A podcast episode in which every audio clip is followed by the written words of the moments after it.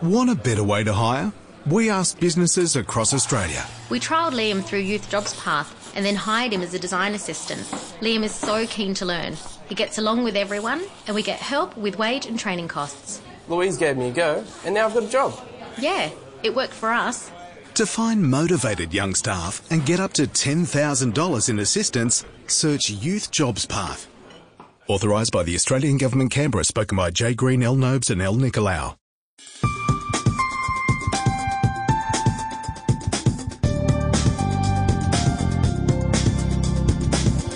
Hello, you're listening to the Devils and Details podcast from Business Insider Australia. I'm Paul Colgan, and we're back. Uh, we didn't go away, and no, to answer the the question that one person uh, asked me recently, it was nothing to do with ASIC. Uh, we were just doing other things. I was in London, and David, how are you? I'm very good, thank you, Paul. How are you? I'm good. Uh, David visited Adelaide, uh, and we also had a company thing, so um, it's been a few weeks since our last show. Uh, but to make it up, we've got a ripper episode ahead with an excellent guest. It's Robert Rennie, uh, Global Head of Market Strategy at Westpac. Welcome to the show, Rob. Thank you very much. Uh, we're delighted to have uh, Rob on the show. Um, he's uh, uh, an excellent analyst, and also he's got 30 years uh, in markets under his belt, um, including eight years at Morgan Stanley. And That's uh, right. Yeah, Yes. variety of other places. Yes, yes. Here I am in Sydney. That's right, and uh, certainly Australia at the moment, when you're um, looking at global strategy, very interesting place to be. Uh, look, we're going to look at the domestic economy. We're going to start there, uh, the rates outlook, um, and we'll dive then into the increasingly strong-looking picture at the global level. Um, but we're going to start with what everybody's kind of talking about at the moment. Not that the topic is much different for those of us who have lived in Australia's biggest city for any length of time, but the conversation has definitely taken a turn, and that's the Sydney property market. I promise. We're not going to spend the whole show on this, uh, just in case you're worried that it's going to turn into a Balmain barbecue. Uh, but it really is a focus in markets right now. So, uh, so let's dive in. Okay, Dave, clearance rates um, have been falling, and now prices are actually going backwards. Yes, so uh, no, it depends if you want to seasonally adjust. You can say they've been uh, down for three months now, and uh, just the nominal terms have been down for two months. Uh, auction clearance rates below 60% for two weeks in a row. Not unheard of, it only happened a couple of years ago, but um, yeah, it just seems to be slowing down. We saw some uh, some housing finance data today come out, uh, which was a bit softer than what the market was expecting, and yet again another big slowdown in the investor lending. So, uh, putting all the other pieces together, it does look like that the broader Australian housing market is slowing, and it's being led by Sydney. Um, Rob, what are you seeing when you look at it? Yeah, look exactly the same. And to be perfectly honest, I think it was probably to be expected. I mean, we've seen a number of headwinds for the housing market here. Uh, clearly, supply focused very much inner city, high rise, one and two bedroom apartments. There's an overhang there.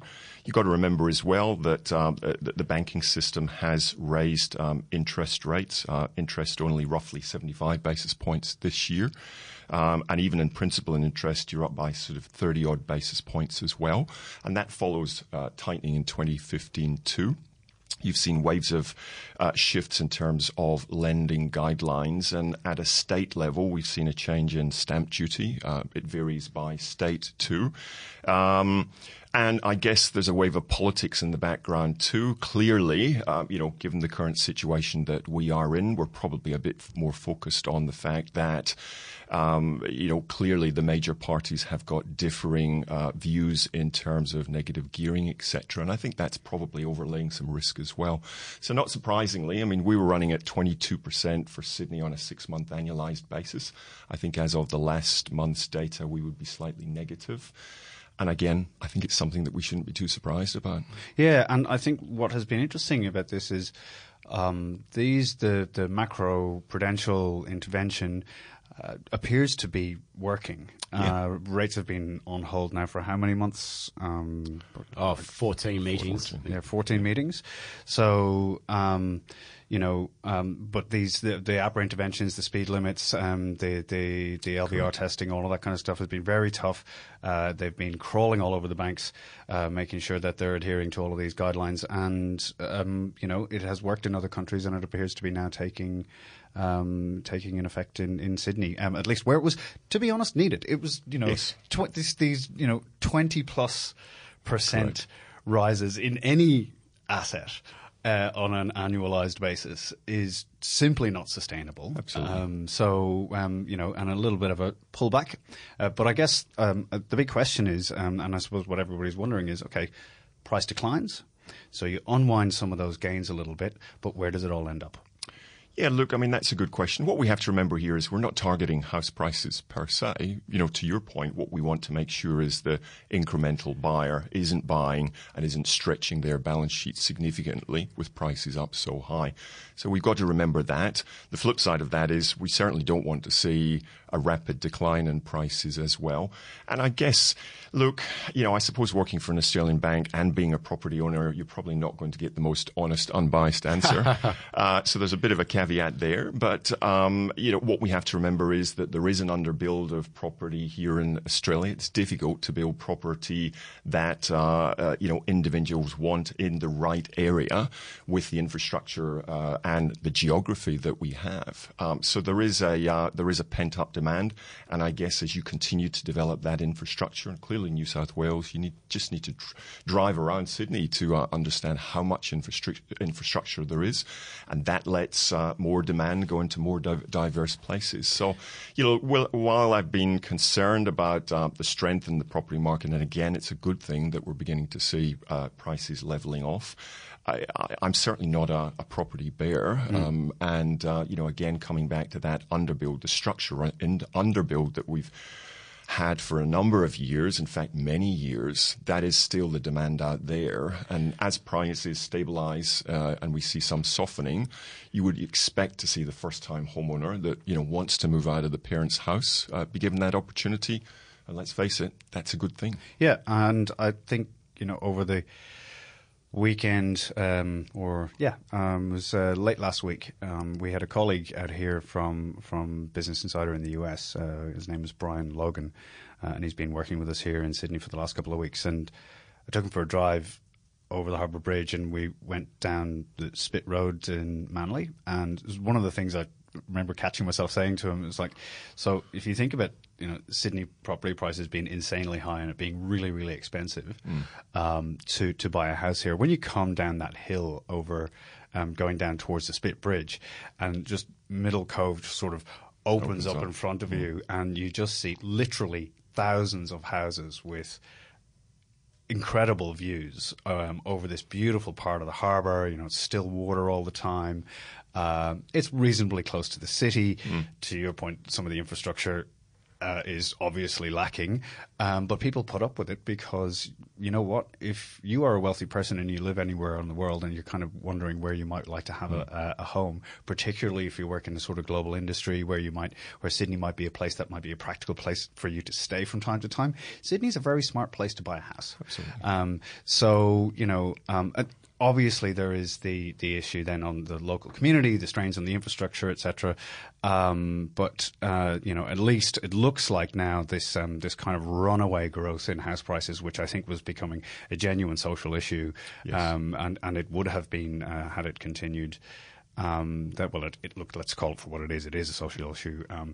But um, th- that seems to have be easing off, and um, some softer, um, more sort of sensible um, uh, levels of house growth in Sydney are going to be interesting over the next mm. little while. Mm. You've got to remember too that it's a cyclical market. It's uh, so many years that you've just come to expect that you're going to go and get double-digit returns year on year and like compounding. But it is a cyclical market, and there has been downturns in the past, so this is nothing unusual. Uh, maybe perhaps the way it's been. Uh, the mechanism behind it is slightly unusual. We're not, we've not seen macro Pru uh, in this country up until a couple of years ago, and that's what's effectively going and contributing a lot of this this downturn. So. Um, whilst yes, it's a shock horror that uh, that prices are starting to fall, and it looks like the rest of the country is starting to go and see their prices slow down as well. Um, it's nothing that's not been seen before, uh, and there's a lot of lot of other supportive factors as well. You know, you've got to talk about population growth. Obviously, yep. you know, New South Wales I think is growing about 1.6 percent per annum. I think yep. uh, Victoria is over two percent per annum at the moment. So that's you know, hundreds of thousands of people who are predominantly going to capital cities, Sydney and Melbourne. Um, so you throw that into the equation. It's hard to go and see there's going to be a, a major, major correction unless we saw some sort of global shock. Mm, Yeah. Um, we've just published a piece actually today on Business Insider where we've spoken to a couple of real estate agents directly to find out how they're seeing things on the ground. Uh, really interesting. One guy explaining that you know people are doing their sort of mental accounting uh, and expecting re- one of the reasons that houses are passing in at the moment and why the clearance rates have fallen is that people have a certain expectation of the price that they're going to get. Yeah. Uh, they don't get that, uh, and the house passes in. But they're finding that they just have a conversation, get the sellers to get a bit real about where the market's at. Instead of 1.6, they maybe get 1.52 or 1.53. Um, so they may, you know, don't get as much as they wanted, but they're still Yes. up. Um, you know, you would hope, or they can still at least clear the debt. The other really interesting uh, little anecdote we got was a, um, about a couple who bought an apartment off the plan a couple of years ago for 550,000 and they came back to the same agent and said we just want to sell it for 550,000 just want to just want to get out just finished uh, Some so pretty, pretty high holding costs there for that period. yeah yeah absolutely yeah there wouldn't be service Transaction costs as well. yeah, yeah.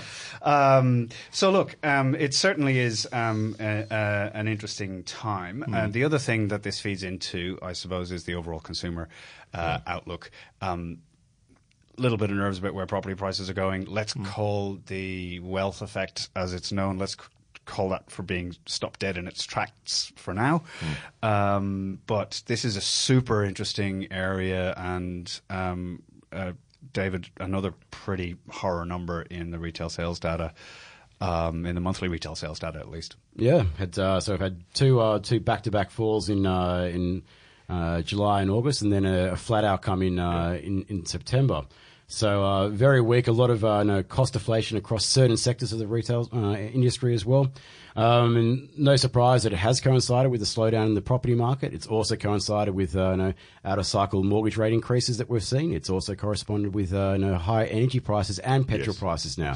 So you've had a, you know, a triple whammy, so to speak, of, uh, of, of headwinds that are going to impact you. And you know, you throw in the nervousness about what potentially may happen in the housing market. I'm not surprised to see that uh, that sales are, are very soft for the time being.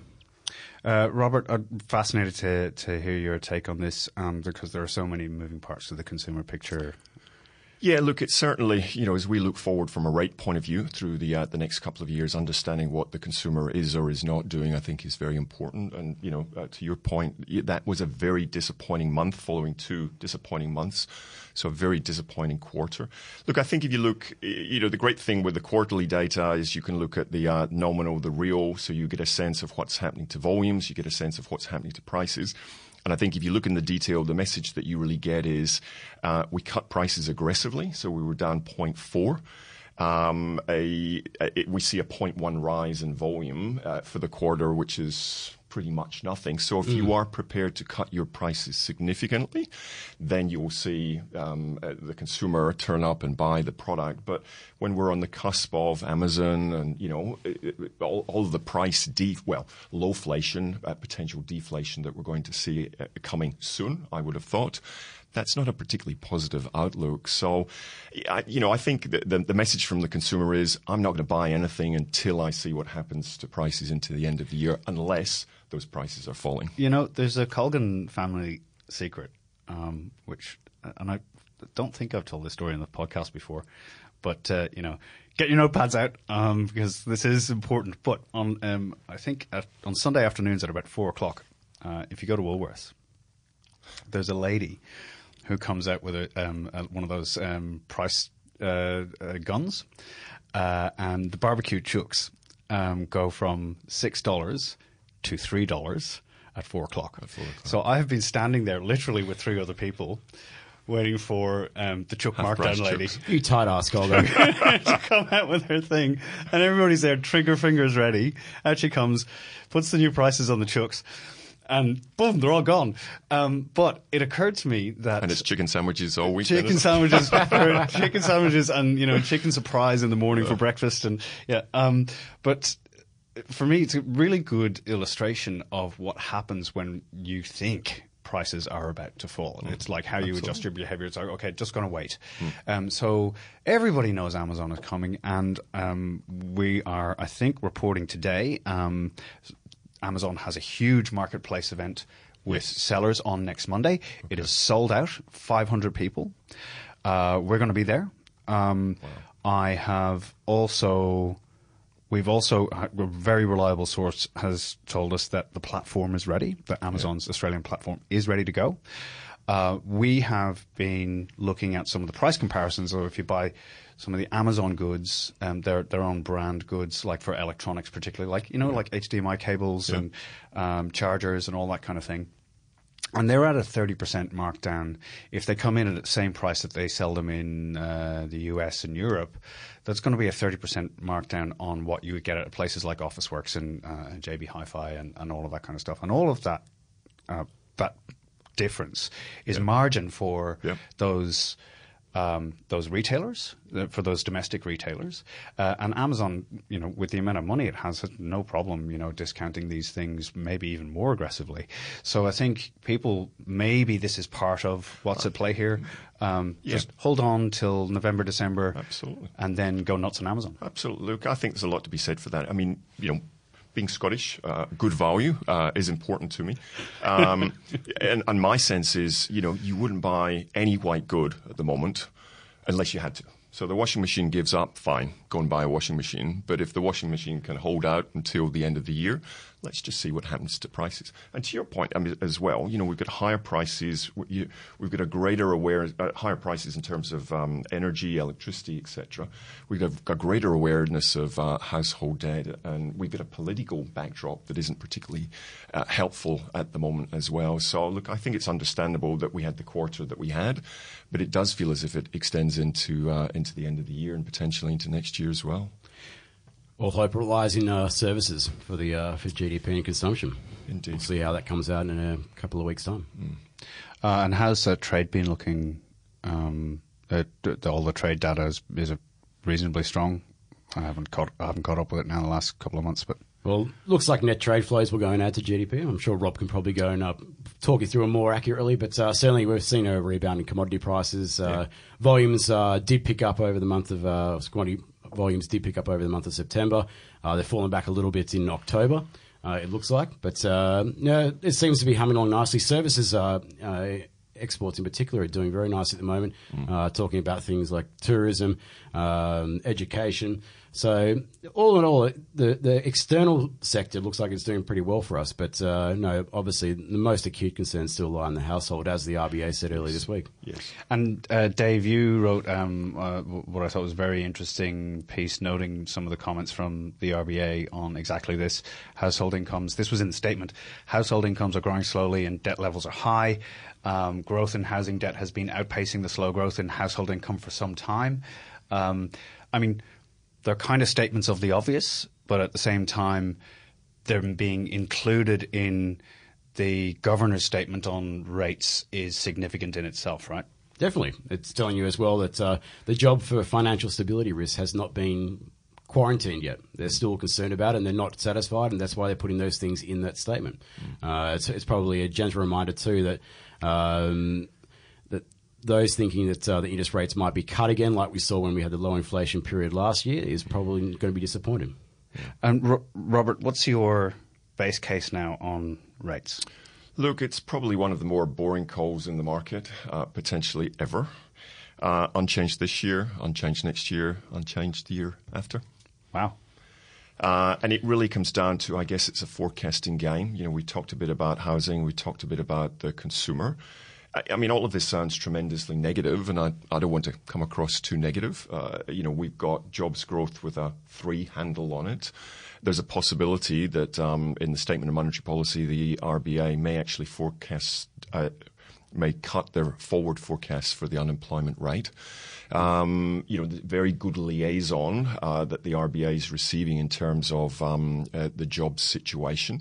So I suppose if you're looking at uh, the Australian economy, uh, which is above trend this year, on their forecasts above trend next year.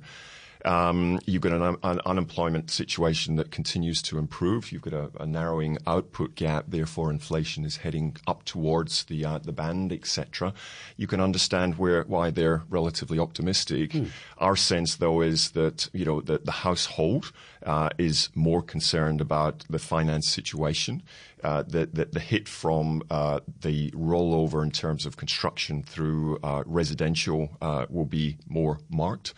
Um, and uh, you know, with let's face it, when did we all receive a, a, a wage rise? With limited wage pressures, uh, to uh, to put it mildly, um, our sense is that we're not going to see above trend growth through next year, in uh, in particular. Uh, therefore, market pricing, which wants to carry on pricing in that next hike, we all understand why, because the Bank of England is raising, the Bank of Canada has raised, etc. It feels as if there's more pressure. But when you deconstruct and put the Australian economy back together again, from our perspective, is it's just harder to find where that um, that above trend growth comes from through next year.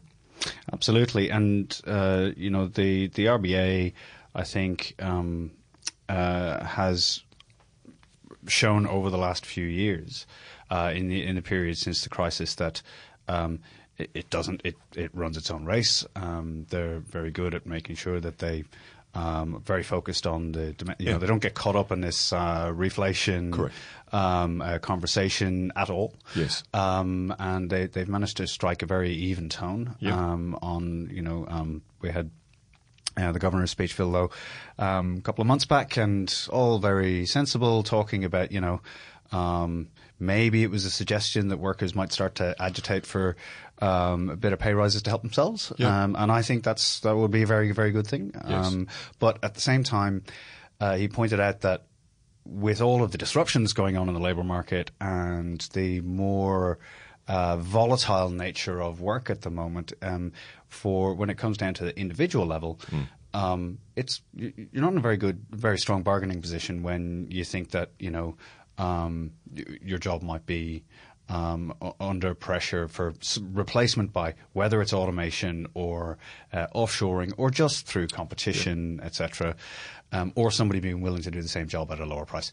Um, you know, uh, it, it does put people in a, in a pretty um, pretty tough position. Yeah, plus the evidence we've seen elsewhere in the world, you know, in other you know, markets such as the United States, the UK, Japan, where you've got uh, uh, unemployment rates that are significantly lower, and uh, and you know, obviously each country's got its own nuances to what the full employment level would be, but. We've not seen the same response in wages to what we've seen in the past with unemployment levels where they currently are, and that's something that uh, you know, has to be kept in mind here. That uh, for all the talk that we're going to start seeing a gradual pickup in wage growth and whatnot, um, even if we do get it, those expecting that we're going to start seeing three handles, four handles you know, per annum uh, in terms of wage increases is going to be, you know, it'll take something absolutely spectacular for that to go and occur. And um, unfortunately, I can't see that happening. Can I ask your take on this, uh, Rob? Because the inflation picture has been so has been you know has like globally has had people scratching their heads, right? So you have this incredible level of job creation in the United States over the last few years, Yes. and very very low levels of wage growth. I mean, a little bit, um, but but not. And I think it was Jan- Janet Yellen Yep. uh, actually said that maybe there's something that we don't underst- we don't fully understand the inflation picture. Uh, what, what's your view here? Look, I mean, you could you could devote hours, if not days, to a topic like this. Um, look, I, you know, I think demographics play a large part. I think we lost a lot of um, uh, workers, potential workers, through the financial crisis, um, and as the um, uh, uh, the work the working population has aged, I think we've not uh, sucked those workers back in. You know, I think there's a lot of social aspects going on here as well. Uh, it's been a long time since we really got the, the U.S. economy to a situation where we replaced uh, a lot of those lost workers, uh, uh, lost jobs. And to be perfectly honest, uh, I think industries have changed. So I think we're we're underfunding um, investment, training, etc. I just don't think that the U.S. economy has got a particularly good working model uh, for that. We've underinvested in um, infrastructure as well, and I just wonder whether um, you know the correct measure that we should be looking at, which uh, you know we tend to think you know the um, uh, the headline unemployment measure or even U6 uh, uh, measure as well, which arguably is at low levels. I tend to look at things like um, employment to population um, and participation rates, um, and I think really, I mean, you can argue over the uh, the shape of uh, of you know uh, of curves, etc. But I think that we're still in a situation where we've got you know part of the labour force is just simply not interacting with the uh, with the economy, and we've really got to suck an awful lot more workers into the situation, you know, into um, uh, into the workforce before that changes. Overlay globalization, overlay technology, you know, whether it's Amazonification or you know Uber or you know the other technologies, etc. I just you know I just wonder where wage inflation is really going to come from. so many constituent parts to it and very, very hard to point to any one single factor. Yeah.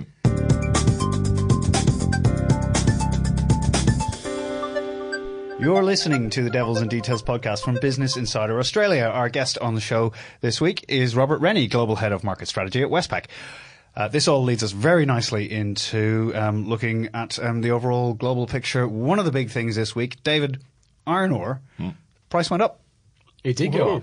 It's amazing, isn't it? Um, oh, look, let, us put things into perspective. I think it fell 40% between uh, no, uh, mid. Mid uh, September and then uh, no, up until like this week, so it's a very very small bounce, and I wouldn't be getting too excited about a, a huge breakout. Um, just watching the price action in Dalian futures, um, which uh, obviously anyone who reads my iron ore stuff will know that I go and look at that index uh, very, very closely. Uh, it did go and reach an area where there's found buying support in the past, and I think the market was very short term short and whooshka. It uh, we had a big pop on Monday, and then it's consolidating over those sort of levels now. Yeah, um, Rob, um, I um, just in, get, in terms of getting ready uh, for this um, today, I was looking at some of your work, and you've got some fascinating models um, for uh, looking at iron ore, steel demand, all of that kind of stuff. Mate, can you explain some of that? Yeah, look, I, I, I mean, I love the uh, the work that David does, and you know, the the, the volatility in this market is um, absolutely staggering. Um, uh, so I think we have to, when we think about iron ore as an asset class, we have to understand that, you know, some of it is real physical, but a lot of it is financial, uh, and that adds a level a level of volatility. Look, I tend to sort of think about. I, I run a bunch of uh, bottom up um, uh, supply models. I run a bunch of uh, bottom up demand models. Uh, you then have to really understand the seasonality, and, and, we have to remember with the Chinese economy there is tremendous seasonality. You know, they have different holidays, they have different weather. Um, uh, uh, you know, iron ore is coming from various parts of the world. Uh, it's it's long lead lag times, variable lead lag times, etc. But one of the things that I tend to do is look through the the, the headline. Um, you know, I remember re- reading uh, headlines for September Chinese imports. So you'd broken above 102 million. You know, it was 102 all-time record mm. uh, import, and I'm sitting there going, "Hang on, um, seasonally adjusted, it's not a record. It's well short of the record." Uh, yesterday we had headlines saying iron ore imports collapse in October. Uh, when you seasonally adjust them, they didn't actually collapse. If I seasonally adjust the data that we got, we went from 94 million tons to 87 million tons drop of 7 million tons on a month, size of, you know, the, the Chinese economy. Not significant. And they were off on holidays for a week at the start and, of the month as well. And, and we closed. So I actually looked at the data and it was actually slightly above my bottom up forecast. I thought that actually was a, was a reasonable uh, uh, outcome. But again, you know, cut through the, the headline and really understand what's going on. And this is where it's fascinating. And I know, Dave, you spend a tremendous amount of time uh, uh looking at 62% or 65% iron ore and then 58, that's exactly the right area to be looking because what China has done in the last year, last 18 months, is they've closed down inefficient, uh, illegal, in some situations, steel producers. Now, inefficient, illegal, they use a lot of scrap uh, uh, steel. They use low grade iron ore. What you've then done, uh, and this is where the market, market misunderstands what's going on, you've added that on to the efficient, the big guys. So we look at the data out of China and we see rising, rising, rising steel production. But essentially, we've taken steel that wasn't reported, added on, added on mm. to the, uh, the mm. monthly total. So it feels like the um, uh, you know steel was in a good place. Um, but uh, what, it, what that does do is it gives you a tremendous premium for high quality iron ore. Australia specializes in high quality iron ore, as does Brazil. Mm. And the iron ore miners have done a great job of uh, retiring low quality iron ore and bringing on better volumes as well. And that, that story. At lower cost. At much lower costs. Mm. And they've squeezed out the Indians, uh, you know, uh, iron ore from Canada, etc. Lower quality uh, iron ore is simply being removed from the market. So we've got a much, much more efficient iron ore supply. Uh, China is, is demanding higher grade um, iron ore. Steel prices continue to push up because we're closing down cheaper, less efficient steel production. So the point that I continue to make, and this is where I think the market is wrong on iron ore prices, at least in the near term, with steel prices, rebar prices are above 4,200 RMB a ton. You would ha- literally in the last 15, 20 years, you've only really seen two or three occasions where we've been much above these levels. Right. We're talking super cycle highs, yet steel prices in China are at enormously high levels. When I look at a unit of hot rolled or even rebar steel, put together the constituent parts of it, you know, a unit of iron ore, you know, X of uh, coke, you know, allow for FX, etc. These guys are making margins that they haven't seen in 10, 12, 13 years profitability is enormous. So whenever I hear uh, somebody calling 40s for iron ore, at least in the near term, I just question where it's going to come from. Mm. I really, I don't think we have the dynamics. Now, as we move through next year, sure, I think the situation changes, but I tend to see iron ore very, very sticky in the in the early 60s. Uh, I think late 50s, good demand because it's so cheap, it's so so efficient and so profitable to to uh, produce that next unit of steel, then even though um, the um, the steel miner is being told by the uh, the central authority to cut back production because of weather, uh, etc they're going to be incentivized not to do it or try and you know get round the uh, the curbs etc so it's very hard for iron ore to collapse at least in the near term when we've got these kind of dynamics super What- interesting I was, I was just going to ask, what, probably what- a long answer No, no, no. It's, it's, no, it's interesting. I mean, and look, it's our largest export, largest good export. Yeah. So it, it's something that Australians should go and be really attuned with. I was going to ask you a question. With the grades, you discussed, you know, the, the, there's been quite a huge spread that's gone and developed between those lower grades, so 58% Yeah. and lower, and what we're seeing with the benchmark 62 and 65 uh, have been performing well.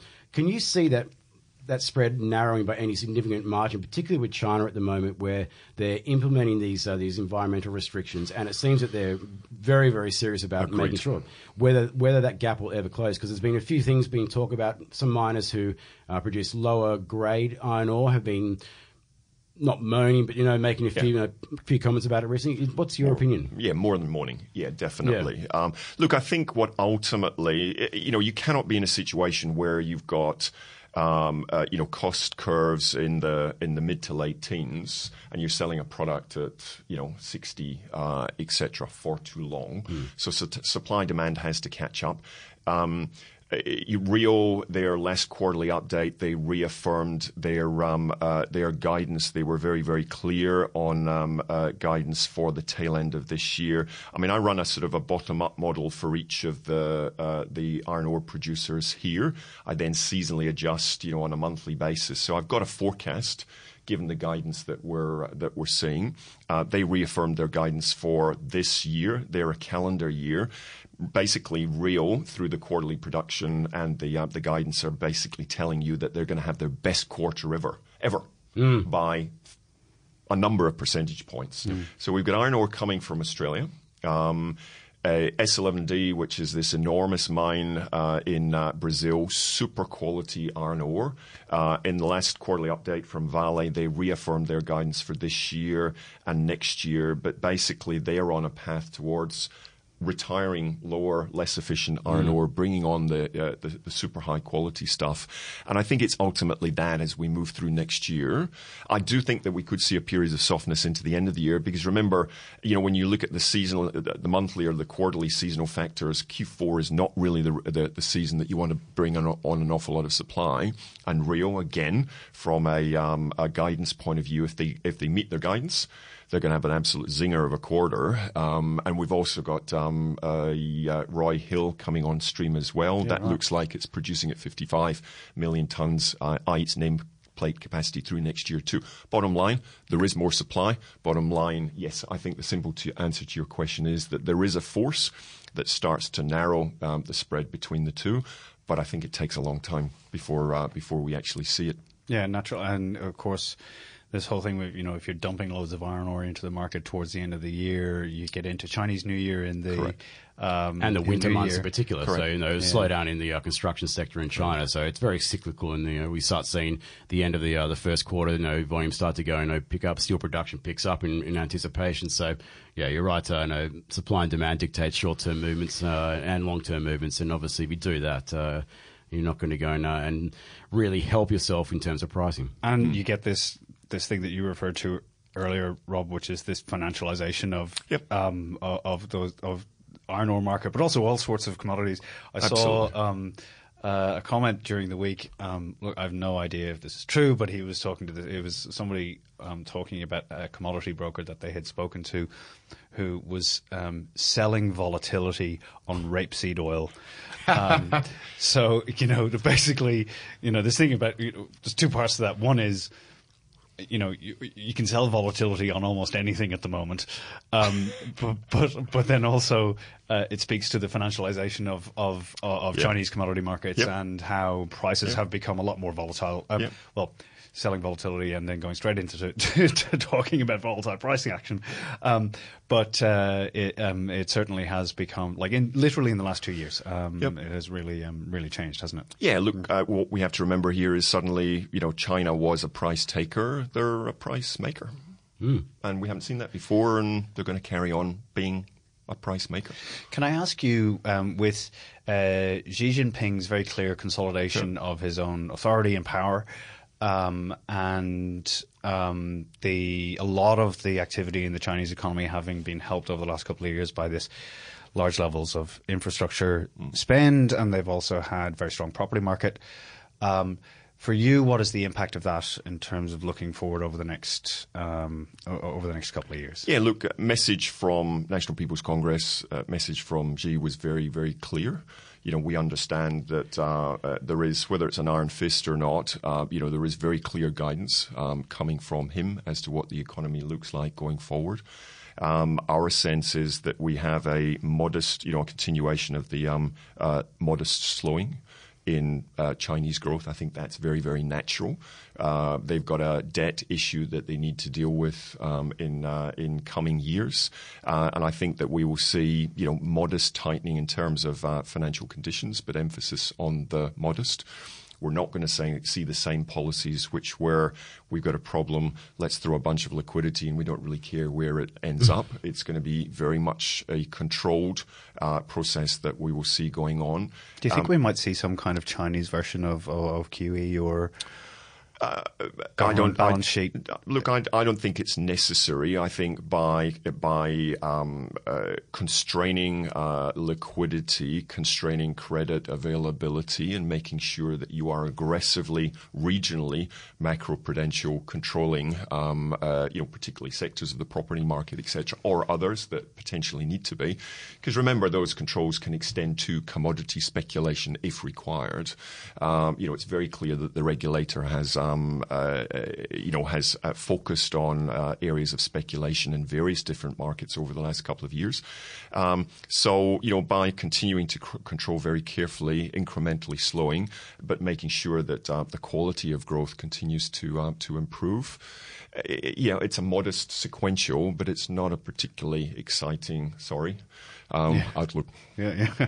Um, so, look, I've got a couple of minutes left. I want to skip over um, two important things. One is oil. Yep. Um, uh, Middle East, um, uh, Crown Prince Mohammed Yep. bin Salman, massive consolidation of Yeah. power, a whole bunch of princes arrested. Um, uh, and, Billionaires. You know, yeah, bill- and, you know, them being arrested means being put up in the Ritz in Riyadh. Yeah. but, yeah. There's arrest and arrest. yeah, you know, uh, stay in, in the presidential suite and no, you can't have your Falcon. Yeah. Um, Yes. But uh, a, uh really amazing, uh, very swift, very rapid, Yeah. very dramatic uh, move. Um, we've also got this situation in Yemen, a Yeah. missile being fired at Riyadh um, by God knows who. Yeah. Um, looks like these uh, this rebel group in in, in Yemen. But there's a bit of talk about them being supported by the Iranians, and uh, you know, and you get, then you get into Hezbollah and all of that kind of stuff. So, uh, Middle East, all of a sudden, looking complex and messy again. Yep. Um, it's uh, as you know, somebody helpfully pointed out. You know, it's time for all these Middle East experts to start coming out of the woodwork yet again. And all the pretend ones as well. Yeah. um, but we can look at the prices. Yep. Um, so uh, oil. Um, Yeah. A little bit of a rally. Yeah, look, I mean, I've been pretty optimistic on crude within. Uh, within reason, um, uh, you know, we have to remember put prices in the US up by two or three dollars, and then the fracking community switches on. We're definitely seeing evidence of that. In fact, last night's EIA data showed a fresh all-time record uh, for US weekly crude production. I think 9.62, 9.63, something like that. Um, so suddenly, you know, the crude price jumps up by a couple of bucks, three, four, five bucks. Bang, that thing comes on. But look at the fundamentals going in. Ignore Saudi for the moment. Um, the U.S. has become an enormous um, U.S. crude exporter. In the last couple, uh, the last three, four weeks, we're running at two million barrels. Two million barrels per day. Record. absolute record. You're eighth in terms of global exporters. Uh, U.S. is in, importing much, uh, much, much, much lower levels of crude. Um, uh, Saudi exports to the U.S. are down. I ran through the numbers this morning. I think off the top of my head, down 40 odd percent on a three month year year basis. Yep you know, wide open mouth. Um, inventory, if you look at the deviation of inventory from its, I run a, a, a kind of a, a, basic model, which is deviation of current level of inventory from its five year average for the US. It's down to the lowest levels that we've seen since the beginning of 15. And when you look around globally, yes, of course, we still have a big glut of crude in tankers, you know, etc. Yeah. around the world. But the rate of change has got a negative sign in front of it and it's beginning to accelerate. So I'm absolutely of the view, even without um, the developments in Saudi, we were going to hit $60, potentially slightly plus. The one thing that, um, you know, that the spread between West Texas and Brent is widening, and that tells me that the frackers are out there selling the, um, the strip in terms of West Texas. So think Brent, watch Brent. Brent's up 30% year year. You know, when I think what, what's a risk out there, we've talked about, um, you know, higher crude prices. We're seeing higher metal prices, you know, copper 7,000, nickel 13,000, etc. Gas prices. I was looking at a chart of gas prices earlier on today. You know, we're seeing uh, LNG prices in Asia, eight half, nine dollars. Mm. I mean, I remember looking at LNG prices in Asia back in 2015. I would have seen four and a half to five. five bucks, mm. yep. So we're paying an, you know, coal prices um, uh, API2, which is um, uh, uh, European coal, that's trading $93. We haven't been at these levels back to, I think I'd have to go back to 2013 to see higher levels you know, so higher crude, higher coal, higher uh, uh, metals, you know, et cetera, et cetera. But bond markets have got a very different view on inflation and inflation risks. Mm. I'm definitely watching this a bit more. I mean, one of my key calls for Q4 was, you know, crude 60 plus. Um, and suddenly the bond market goes, whoa, where did that one come from? As yeah. we did last year, you go from 25 to 50, and the bond market went, ooh, don't like that at all. It's not happening at the moment. Curves are flattening. Uh, tips are not moving at all. Forward inflation swaps, if anything, are heading in the opposite direction. So the bond market's looking in one direction. Commodities, I think you just got to keep a bit of a closer eye on yeah. uh, crude developments, and then you overlay all of your geo, you know, crude geopolitical risks. Who who knows what might happen yeah. if something goes wrong and supply does become interrupted? Now, again, you've got to remember the frackers are out there, so there's and an huge capacity, absolute yeah. limit. But even within the limits, even within the confines of of West Texas being capped if Brent squeezes a bit further, you know, to me, I think that's uh, uh, that's an axis to keep an Absolutely, look really interesting. Um, I do want to ask you one quick thing. We didn't get to everything, but um, I know you've been looking at this new set of um, very important uh, uh, financial regulations for the European market, uh, referred to as MIFID II. Uh, sounds like some kind of ballistic missile, um, but it is. Uh, I was in London, as I mentioned a few weeks ago, and this was all anybody was talking about in f- um, financial circles. Um, you've been looking at it for Australia. Uh, can you give us maybe just a couple of quick bullet points, this, and then we got to go? Is this a one hour or a two hour?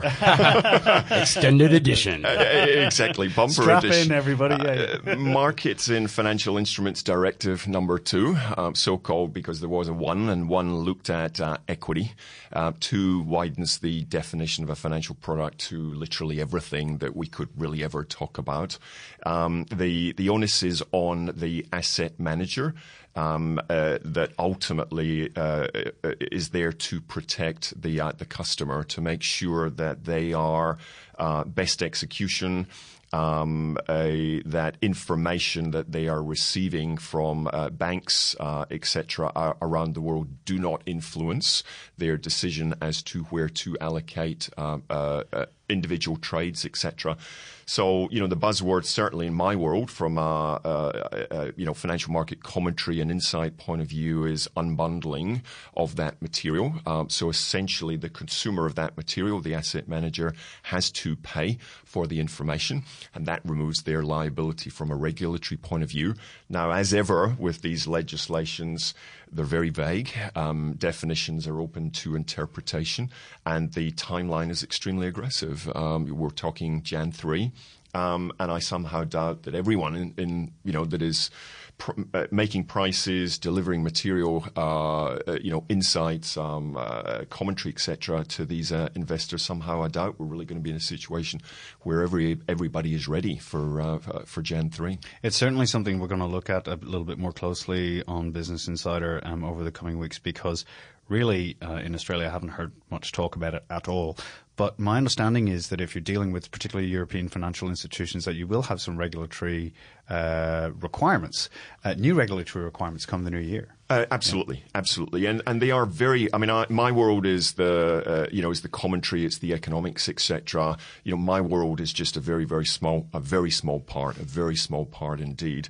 It's the reporting of transactions, um, the reporting of um, uh, of pricing, um, the the the ability to deconstruct and reconstruct a price that you made today, yesterday, and X number of years ago, at you know literally at the uh, the, the, the press of a button. Mm. Um, it's the proof of uh, best execution, etc. We really are talking about a very major um, uh, set of legislation, vague, open to interpretation, etc.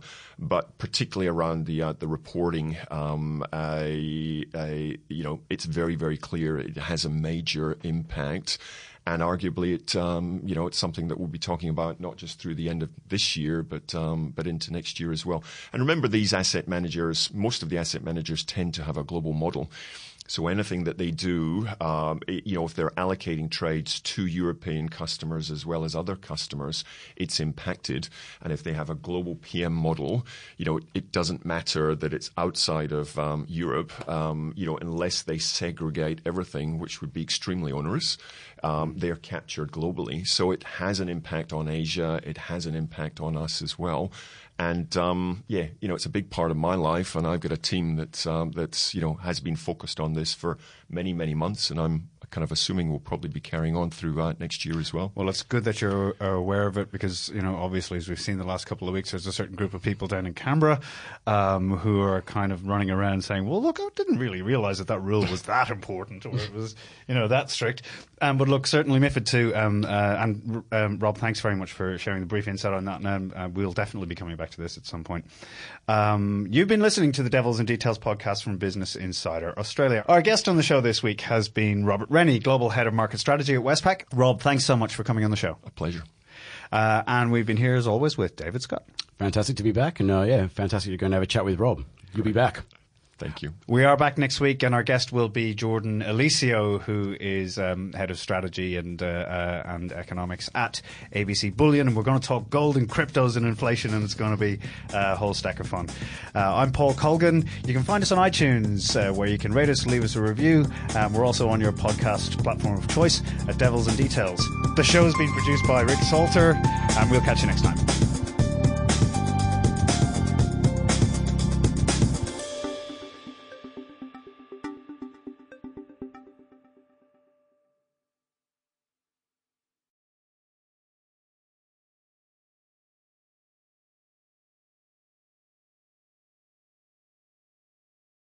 Today's episode was delivered by Australia Post. They put everything behind your business, helping you save time and money. And with My Post Business, you can save at least 10% when you send on average five eligible parcels a week. Get more info and see the terms and conditions at auspost.com.au slash podcast. That's auspost.com.au slash podcast.